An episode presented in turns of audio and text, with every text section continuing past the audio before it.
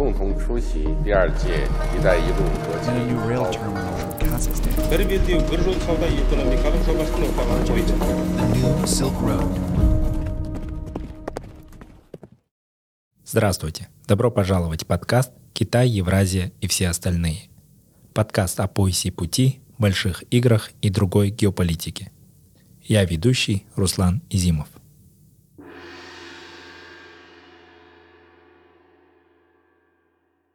Возрождается ли тюркский мир?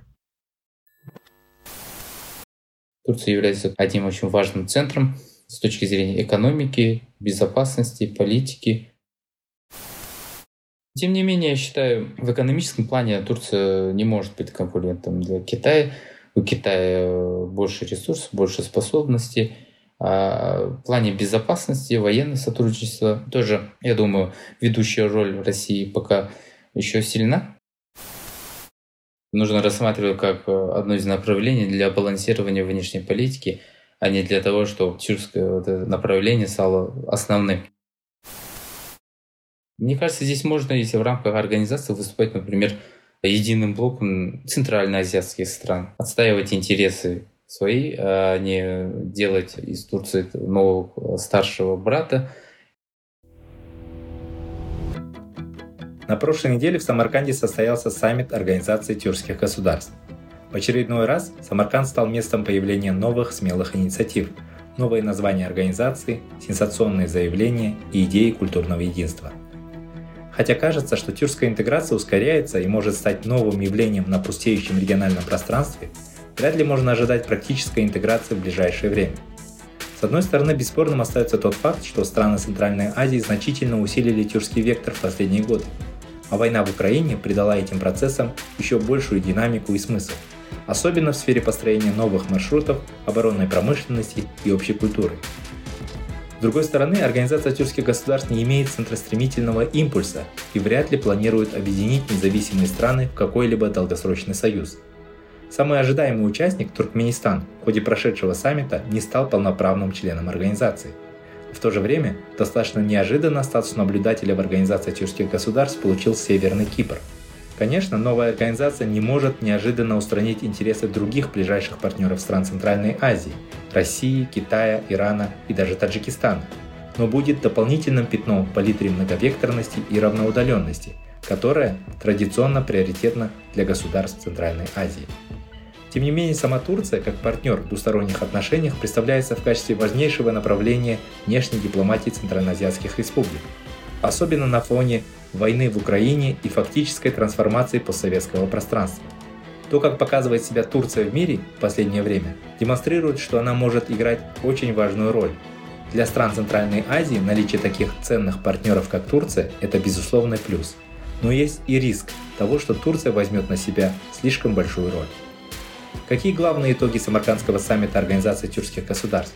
Какие перспективы у тюркской интеграции в контексте последних геополитических трансформаций в Евразии? Какие цели ставит перед собой Анкара в своей тюркской дипломатии? Как странам Центральной Азии сохранить приемлемый баланс сил в регионе? И каких рисков необходимо нам избегать в рамках деятельности Организации тюркских государств?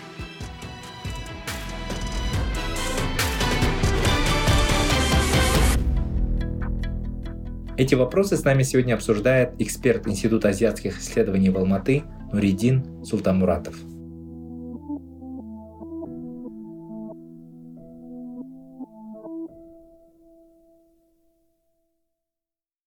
Спасибо большое, Руслан, за приглашение на этот подкаст. Я давно смотрю ваши подкасты, интервью очень интересные. Меня зовут Нуридин Султан Муратов. Я являюсь экспертом Института азиатских исследований. Параллельно учусь в докторантуре Казахского национального университета имени Аль-Фараби, факультете международных отношений. Сейчас в процессе защиты докторской диссертации по теме внешняя политика Турции. Сфера интересов у меня в целом Турция, тюркское сотрудничество и внутренняя политика, социальные вопросы Казахстана.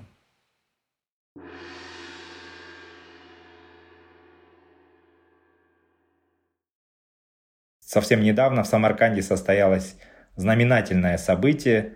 на мой, на мой взгляд, это вот первый саммит уже организации тюркских государств, которая вновь была образована вместо Совета сотрудничества тюркоязычных государств. И вот в связи с этим, э, какие главные итоги этого саммита вы можете обозначить?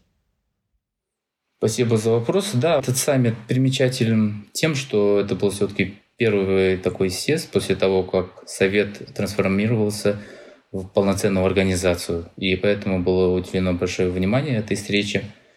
А, саммит, в принципе, э, прошел, мне кажется, очень плодотворно, но самым главным моментом, с моей точки зрения, с э, политической точки зрения, э, самым главным моментом это было принятие Северного Кипра в качестве наблюдателя в организацию. Это был очень самый такой важный момент, потому что было видно, что все-таки внутри участников организации нет единства, нет, не было консенсуса по этому поводу. Все-таки Турция продавила вот это решение. А мы помним, что когда закончился съезд, узбекистанский МИД выступил с брифингом, и тогда представитель узбекского МИДа отметил, что никаких решений по Северному Кипру принято не было независимых, то есть мы все страны, участники этого, этого союза, поддерживаем э, устав ООН, то есть про независимость Северного Кипра здесь не обсуждался. И казалось, что все-таки не, не, не было понятно, приняли качестве наблюдателя Северного Кипра или нет. Но все-таки в конце и в декларации седьмым пунктом идет, что участники организации приняли Северный Кипр в качестве э, наблюдателя. Э, деликатность этого вопроса заключается в том, что Северный Кипр признан только Турцией. Больше ни одна страна мира э, еще не признала независимость э, этой территории. И в данном контексте вот этот шаг, конечно, может внести еще раскол между Эрдоганом и Европой, потому что Европейский Союз поддерживает Грецию в кипрском конфликте и не приветствует то, что вот сейчас пытается Турция как бы сделать субъектом международного порядка Северный Кипр.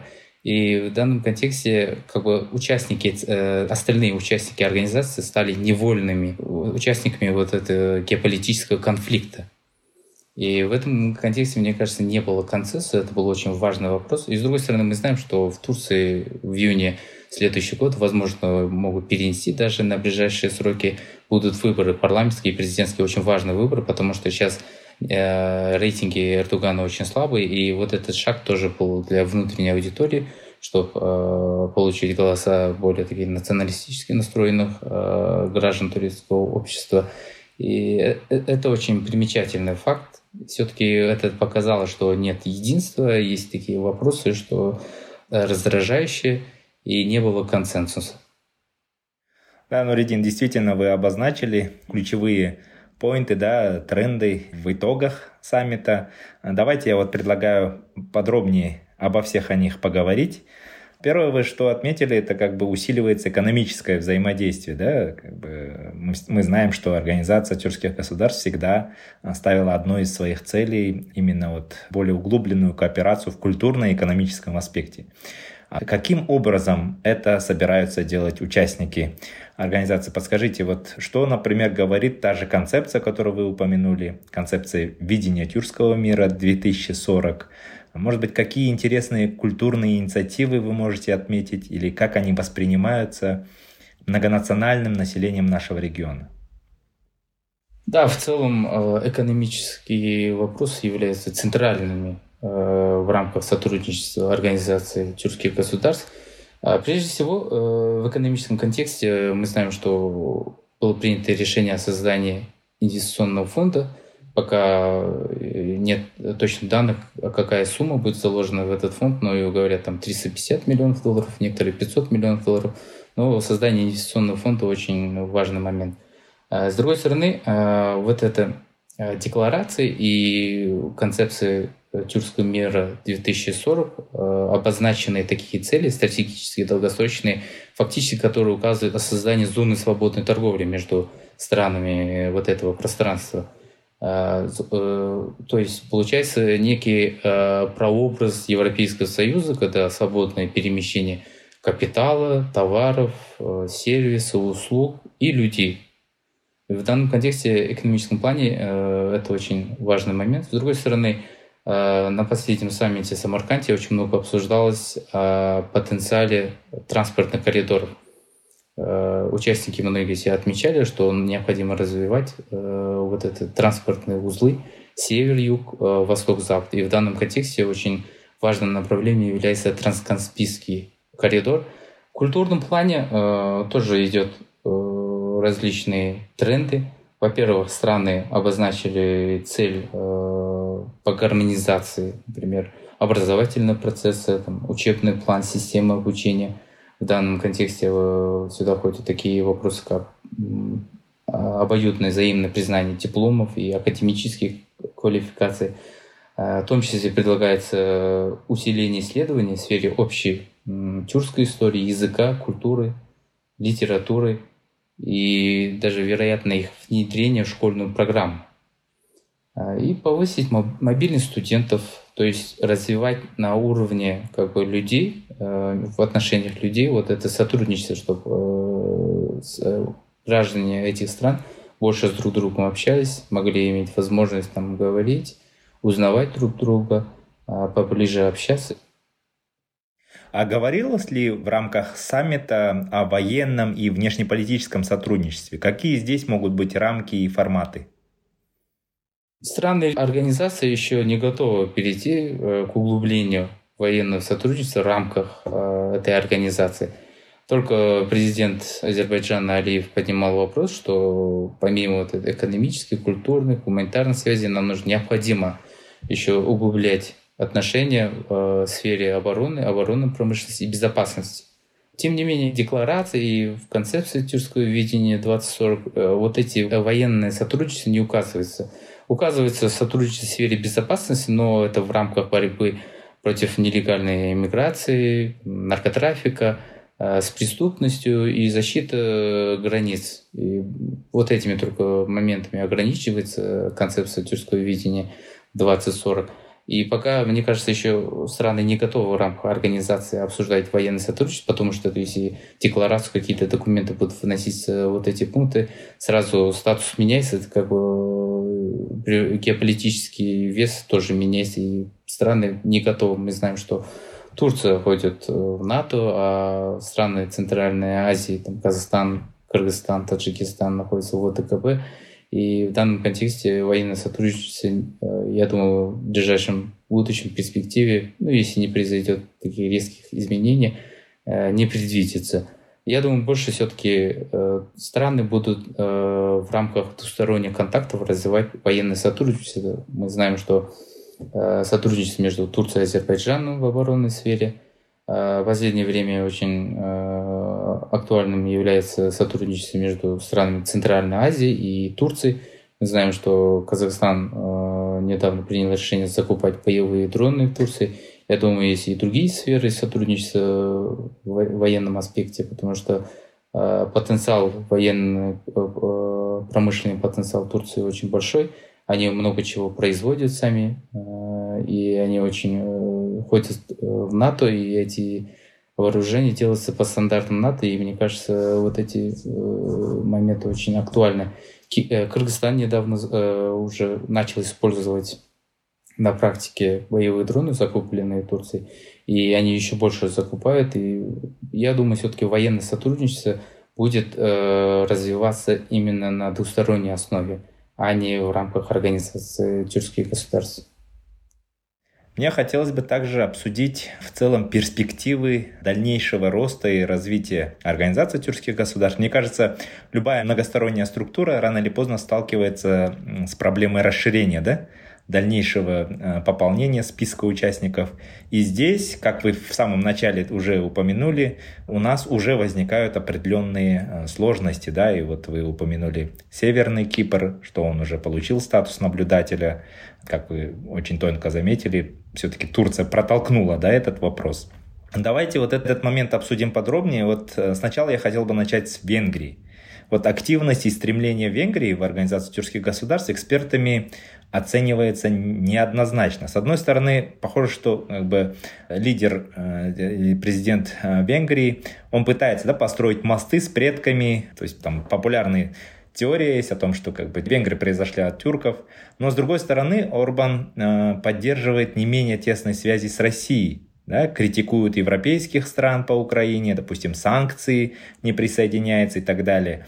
Вот э, в этом контексте как вы оцениваете участие Венгрии э, в тюркской интеграции? Как вы думаете, это скорее благо для нас, да, для тюркоязычных государств, или есть определенные вызовы? Во-первых, да, я считаю все-таки, ну, участие Венгрии как страна является членом НАТО, Европейского Союза, Союза это в стратегическом плане, это все-таки в долгосрочном плане это благо, когда такая страна участвует. А то, что касается сейчас э, у Венгрии очень э, на протяжении длительного времени очень такие сложные отношения с Западом, европейскими столицами, в особенности в рамках вот Европейского Союза, это да, это тоже создает э, какие-то трудности. Но мы же знаем, э, в будущем, в принципе, Э, в рамках либеральной системы там, в Венгрии тоже может э, поменяться конъюнктура, и в этом моменте мы можем не сомневаться, что ситуация может измениться. А в целом, что касается венгерского правительства нынешнего, мы знаем, что у них очень долгое время э, очень конфликтные отношения с Брюсселем. Недавно Европарламент выступил заявлением, что они не считают Венгрию полной демократией, это как бы наполовину демократия. Э, такая оценка, конечно, является индикатором э, двусторонних отношений между Будапештом и Брюсселем.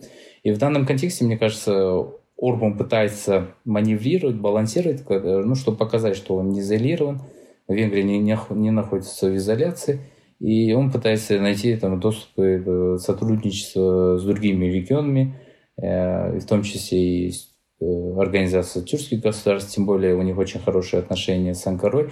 Я думаю, Анкара тоже сыграла э, значительную роль в том, что э, Венгрия стала наблюдателем э, в этой организации, потому что Турция заинтересована в расширении э, организации ну, за счет более таких там э, дружелюбных партнерских государств. А, если говорить, что в целом, да, может показаться, что и Турция, и Венгрия имеют сейчас натянутые отношения с Западом, в данном контексте может э, сложиться впечатление, что это такое немножко антизападное. Но в целом, я думаю, что в долгосрочной перспективе а, нахождение Венгрии в этой организации это только на благо, потому что и в декларациях, и в концепции, концепции тюркского видения 2040 указано, что через Венгрию мы должны развивать сотрудничество с европейскими институтами, в том числе с Европейским Союзом, э, и экономически, и политически. Сейчас, хотя на данном этапе у Орбана слабые позиции в Европе, но тем не менее в будущем ситуация может измениться, и нахождение вот в Венгрии в качестве даже наблюдателя будет играть очень важную роль. А что насчет Туркменистана? Вот вопреки ожиданиям Туркменистан все же не стал да, полноправным участником Организации тюркских государств. С чем вы это связываете? И в перспективе может ли Ашгабад все-таки присоединиться э, к тюркской интеграции? И что это даст э, нам всем?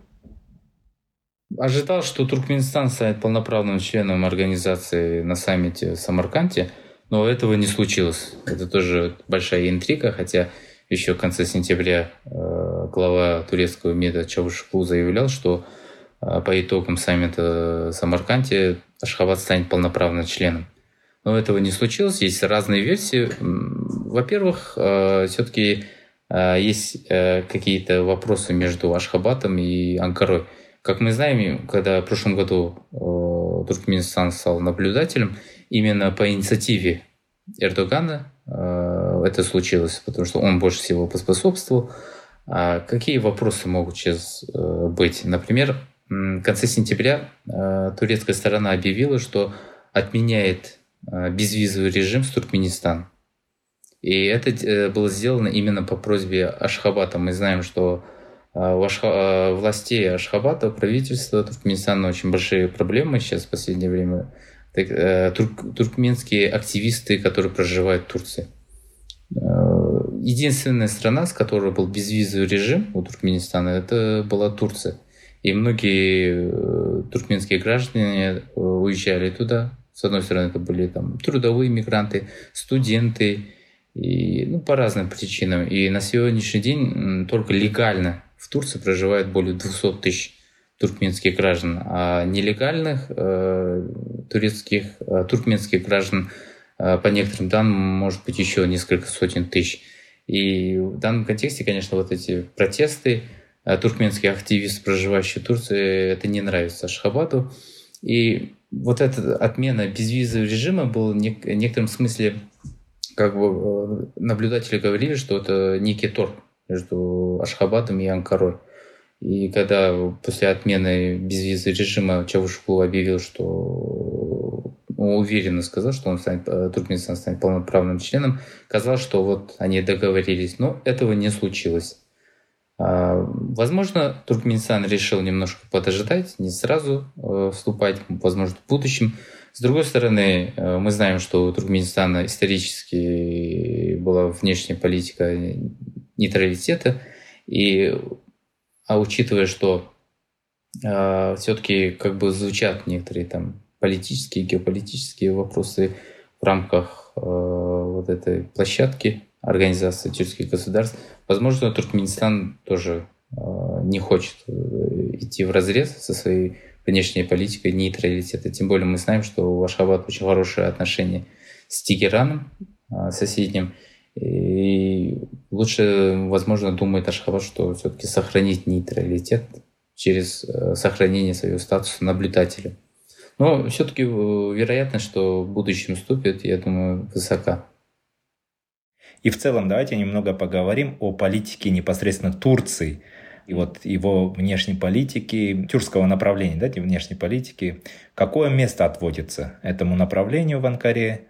Как меняется э, политика Турции по отношению к тюркоязычным государствам? С точки зрения Турции, тюркский мир находится все-таки на второстепенных ролях. Это не приоритетное направление для Анкары. Приоритетным является Ближний Восток, Балканы, э, отношения с Западом, и потом, наверное, только исламский мир, э, мусульманское государство, и потом, наверное, идет только вот это тюркское пространство. А организация тюркского пространства как бы тоже является инструментом геополитическим э, для Анкары. Показать, что, как мы знаем, при Эрдогане Турция пытается стать вот таким автономным, э, самостоятельным, независимым центром. И в данном контексте то, что есть там тюркская организация, и где там лидирующая э, роль принадлежит именно Турции, вот это именно отвечает геополитическим интересам Турции – и тот факт, что именно Северный Кипр все-таки стал наблюдателем э, при поддержке Анкары, фактически продавили это решение, это тоже показывает, что Анкара э, стремится использовать э, вот эту организацию как от своих геополитических интересов. А в целом э, я не считаю, что Центральная Азия, там, тюркский мир является приоритетным направлением для турецкого правительства там было и в 90-х годах. Э, это было так, когда еще э, было правительство Озала, другие, другие э, премьер-министры. И после прихода к власти партии справедливости и развития вот эта ситуация, конъюнктура не поменялась. Все-таки Центральная Азия, Тюркский мир э, являются второстепенными с точки зрения значимости для глобальной внешней политики Турции. Да, несколько слов о том, что ожидается в Турции в следующем году летом, да, то есть когда выборы будут в парламент, президентские выборы. Какой расклад уже сейчас имеется? Вы уже упомянули о том, что рейтинги Эрдогана низкие. Кто ему оппонирует? И как может измениться политика Турции в отношении Центральной Азии, тюркского вектора, если все-таки произойдет смена власти, Эрдоган уйдет и кто-то другой займет его место?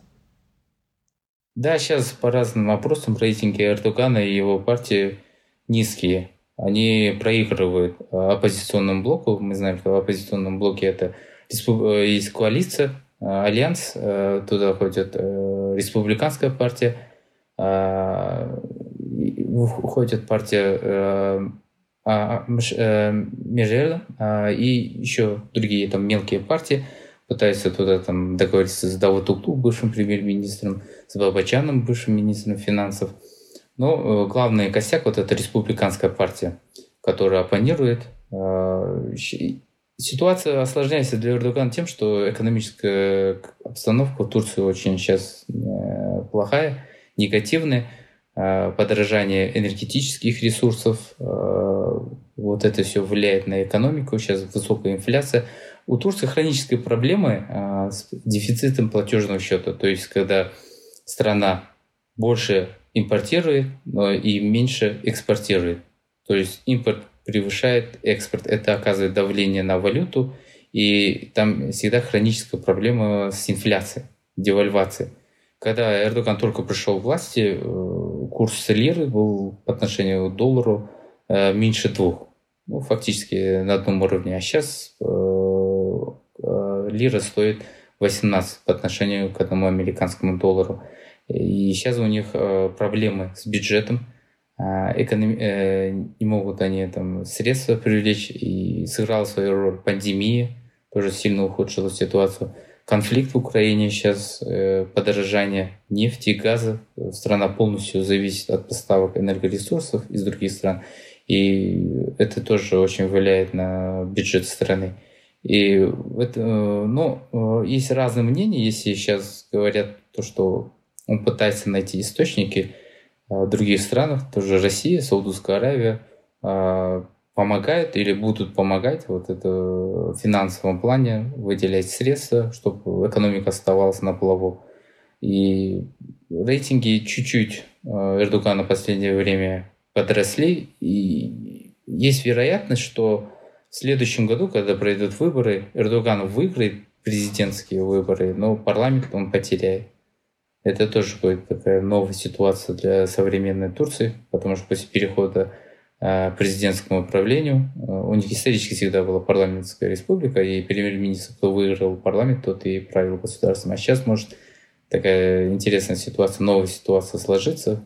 Есть президент Эрдоган, а есть парламент, который оппонирует ему. А если говорить о перспективах, если придут другие партии.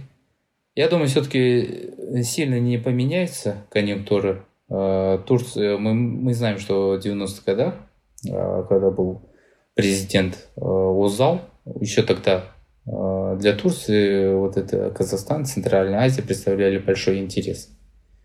Все-таки исторические, культурные связи никуда не денутся, и организация тюркских государств сохранится и будет развиваться. Я не думаю в этом плане, что новые власти Турции потенциально, если такое случится, будут сильно менять ситуацию, потому что исторически Турция выступала как бы проводником, мостом между Западом и Востоком. После того, как еще в 50-х годах прошлого века страна стала членом НАТО, э, она вот выступала в роли как бы проводника вот этих интересов и когда в 90-х годах только Центральная Азия получила независимость, и то, что на Западе приветствует, то, что Турция активно сотрудничает, взаимодействует с этим регионом. И я думаю, если даже э, придут новые власти, и этому в отношении организации тюркских государств ситуация не изменится и будет продолжаться сотрудничество. Хорошо, спасибо. А как, по вашему мнению, возрождение тюркской интеграции воспринимается другими региональными и глобальными игроками. Например, вот считалось, что возрождение тюркского мира не очень позитивно оценивается со стороны России и Китая.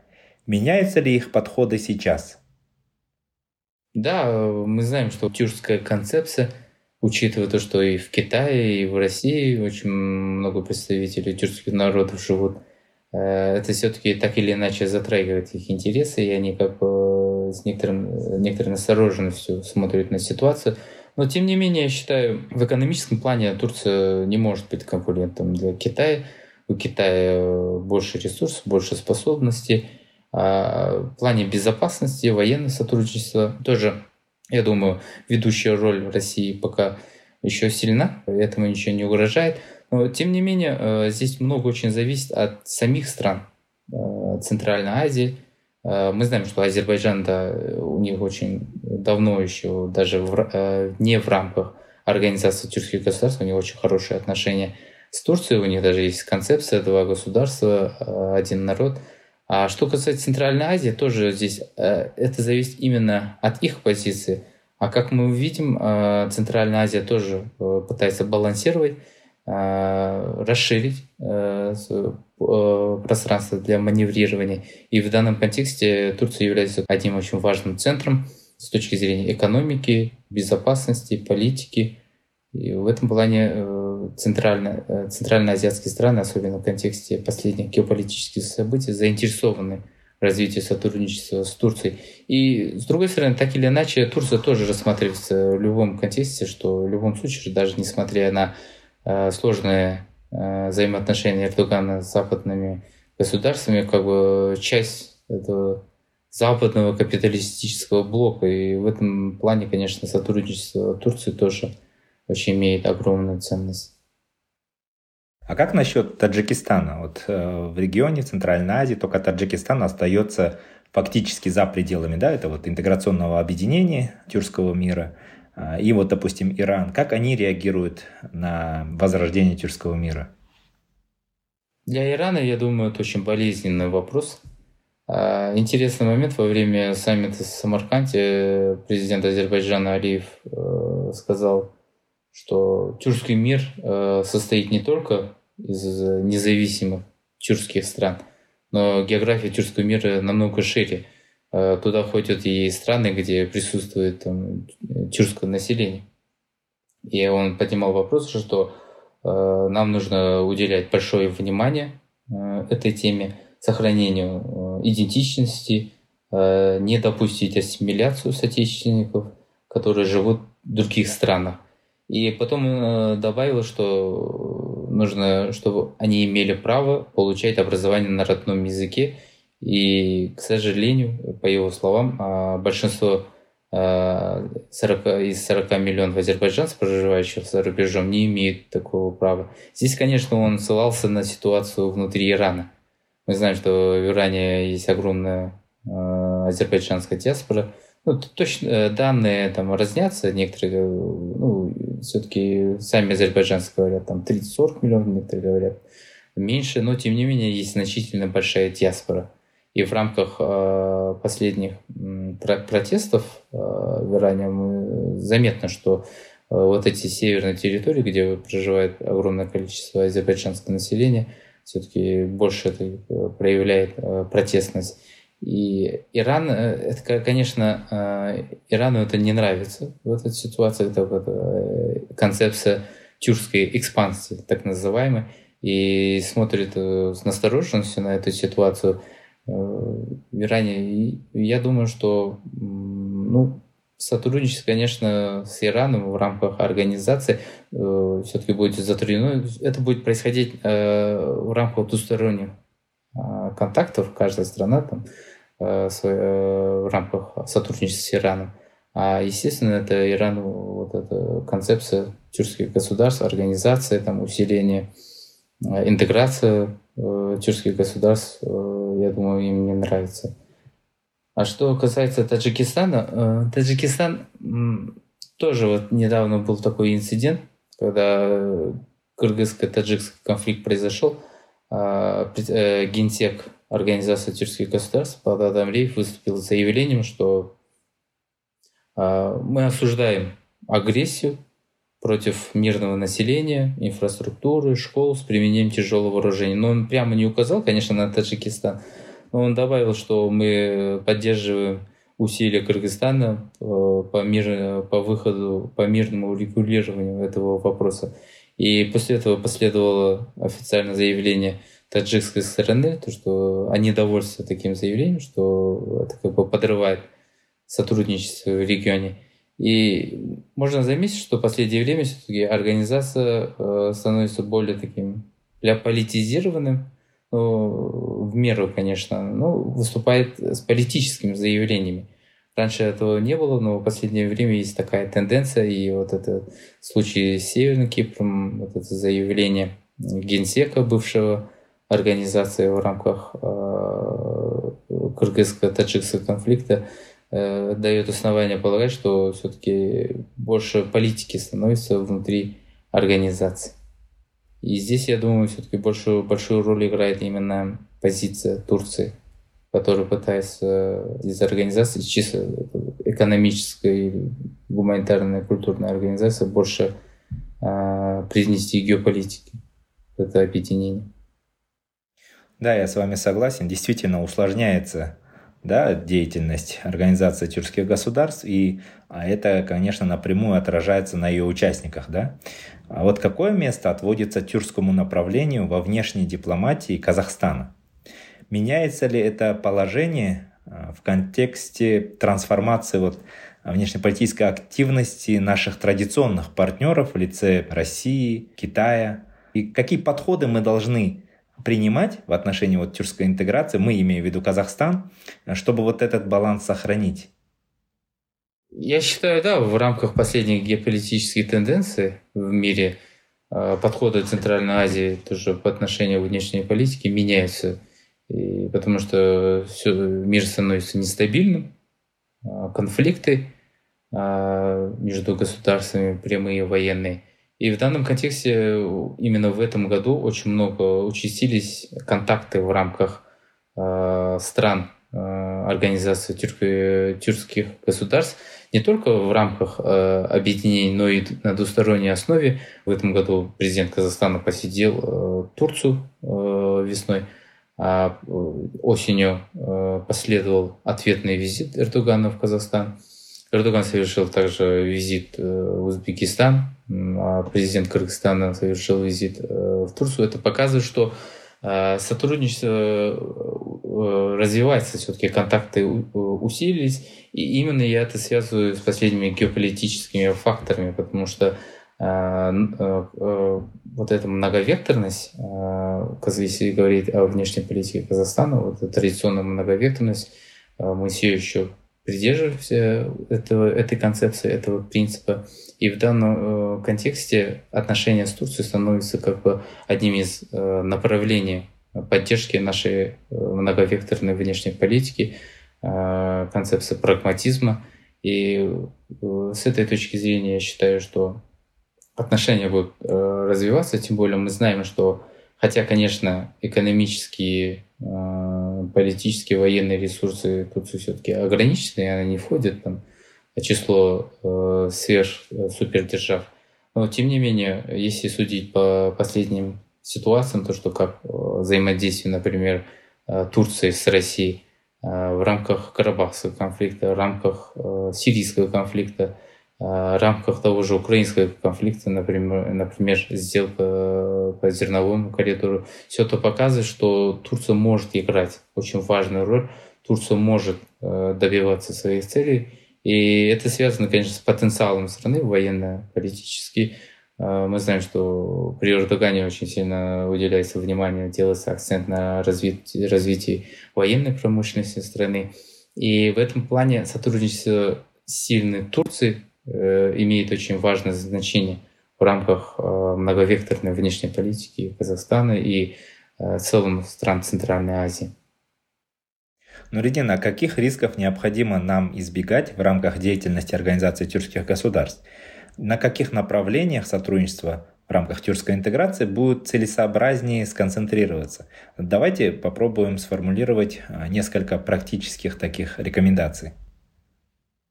Все-таки первая рекомендация, мне кажется, если говорить даже с точки зрения Казахстана, нужно максимально пытаться избегать э, быть втянутыми в геополитические конфликты э, через э, организацию тюркских государств. Потому что вот тот же последний случай с Северным Кипром показывает, что именно такие инциденты могут, ну, это нежелательно с точки зрения внешней политики э, Казахстана и других стран Центральной Азии, потому что э, политики все-таки больше э, на сотрудничество, и как будет продолжаться вот эта ситуация, потому что мы знаем, что Греция, Европейский Союз, это, конечно, вызовет у них реакцию, и в данном контексте вот такие ситуации очень нежелательны, и нам нужно стараться, и вообще странам Центральной Азии, Казахстану в частности, избегать э, быть втянутыми в геополитические конфликты. Но тем не менее, Нурудин, это уже происходит, да? Это происходит, к сожалению. Мне кажется, все-таки э, вопрос с Северным Кипром, э, наверное, заранее не обсуждался. И когда во время саммита вот эти вопросы поднимались, все-таки консенсуса не было. И в конце концов все-таки приняли качестве наблюдателя, но э, этот вопрос, конечно, с точки зрения внешней политики э, невыгодно для Казахстана и для других стран Центральной Азии, поэтому лидеры э, Центральноазийских государств неоднократно повторяли, что мы уважаем устав ООН, мы не признаем независимость стран, которые не признаны ООН, и это показывает, что какой-то там конфликт все-таки случился. И при продолжении такой тенденции это, конечно, может э, негативно сказаться на сотрудничестве стран этой, этой организации. И я думаю, э, уже в следующий раз такие моменты будут э, очень там пагубно сказываться на состоянии сотрудничества. Да, вот совершенно я с вами согласен. Вот э, нет ли у вас ощущения, что углубляясь в направлении тюркской интеграции, мы тем самым вновь взращиваем какого-то нового старшего брата в лице Турции, который уже проталкивает, продавливает свои интересы, какие-то решения, отвечающие их интересам. А, что в этом плане мы можем предпринять? То есть рассматривать тюркскую интеграцию не как долгосрочную стратегию или направление развития, а все-таки как один из балансиров внешней политики. Так, вы думаете, будет целесообразнее?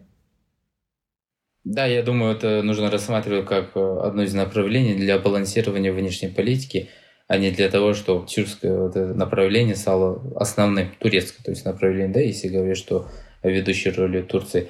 У нас э, вот этого тоже надо избегать, и в рамках э, различных мер, если смотреть там интеграции все-таки нужно отстаивать э, свои интересы, э, идентичность в плане культуры, потому что э, в различных документах обсуждается вопрос, например, об унификации алфавита, о создании общей терминологии, там, создание, как бы даже идет речь там, общей истории, там еще какие-то другие моменты.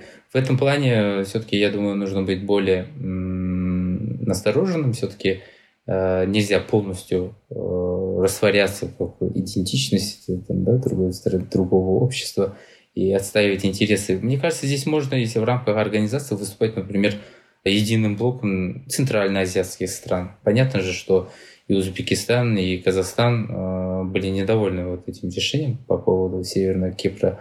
Но, тем не менее, э, Турция продавила. Но можно выступать все-таки вот единым блоком, отстаивать интересы свои, а не делать из Турции нового старшего брата.